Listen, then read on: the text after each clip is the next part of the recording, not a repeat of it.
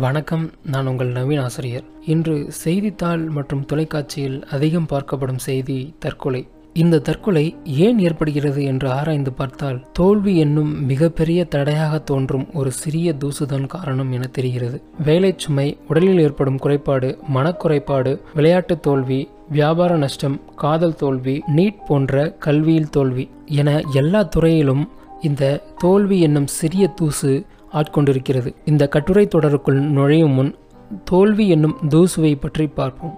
சாதனையாளனுக்கு தோல்வி என்பது ஒரு தடை இல்லை என்று கூறுவார்கள். நண்பரே அது சாதனையாளருக்கு சரிப்பட்டு வரும். என்னை போன்ற சாமானியனுக்கு சரி வராது என கூறும் நபருக்கு இதோ ஒரு சிறுகதை. இந்திய அளவில் தமிழ்நாடு சார்பாக ஓடப்போகும் ஓட்டப்பந்தய போட்டிக்கு தேர்வு செய்யும் ஆணையம் அது. அந்த ஓட்டப்பந்தயத்தில் இருவர் கலந்து கொள்கிறார்கள். அதில் ஒருவன் மிகப்பெரிய பணக்காரன். நல்ல பணபலம் இருப்பதால் நல்ல பயிற்சியாளரிடம் நன்கு பயின்று அந்த போட்டியில் கலந்து கொள்கிறான். மற்றொருவன் சாமானியன். இவன் பயிற்சி பெற சரியான பண வசதி இல்லாததால் தன் முயற்சியாலே பயிற்சி எடுத்து இந்த போட்டியில் கலந்து கொள்கிறான்.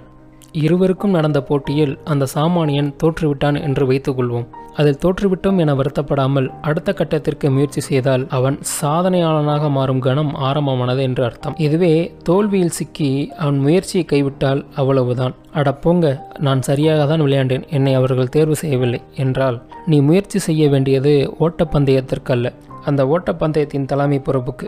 நீ வெற்றியை வென்றெடுப்பவன் அல்ல. வெற்றியை கொடுக்க போகும் இடத்தில் இருப்பவன். என்று அந்த தலைமை பொறுப்புக்கு முயற்சி செய்ய வேண்டும். என்றுமே தோல்வி என்பது அவரவர் பார்க்கும் பார்வையில் உள்ளது. தலை சொல்கிற மாதிரி நீயா ஒத்துக்கிற வரைக்கும் அது தோல்வி இல்லை. உன் இடத்தை வேறு யாரும் நிரப்ப முடியாது என கர்வம் கொள். உண்மைதான் நான் முன்னவே சொன்ன கதையில் என்னை பொறுத்தவரை யாரும் தோல்வியடையவில்லை.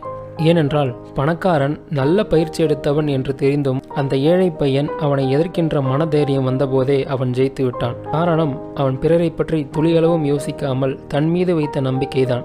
அதுவே யாரோ ஒருவன் சொன்ன தீர்ப்பை நம்பி அவன் நம்பிக்கையை உடைக்குமாயின் அவன் பலப்படுத்த வேண்டியது நம்பிக்கையே தான் இன்று முதல் நம்மை போன்ற சாமானியர்கள் எப்படி சாதனையாளராக மாறினார்கள் என்ற கதையை நான் சொல்லப் போகிறேன். இது உன்னைப் போல் ஒருவன்.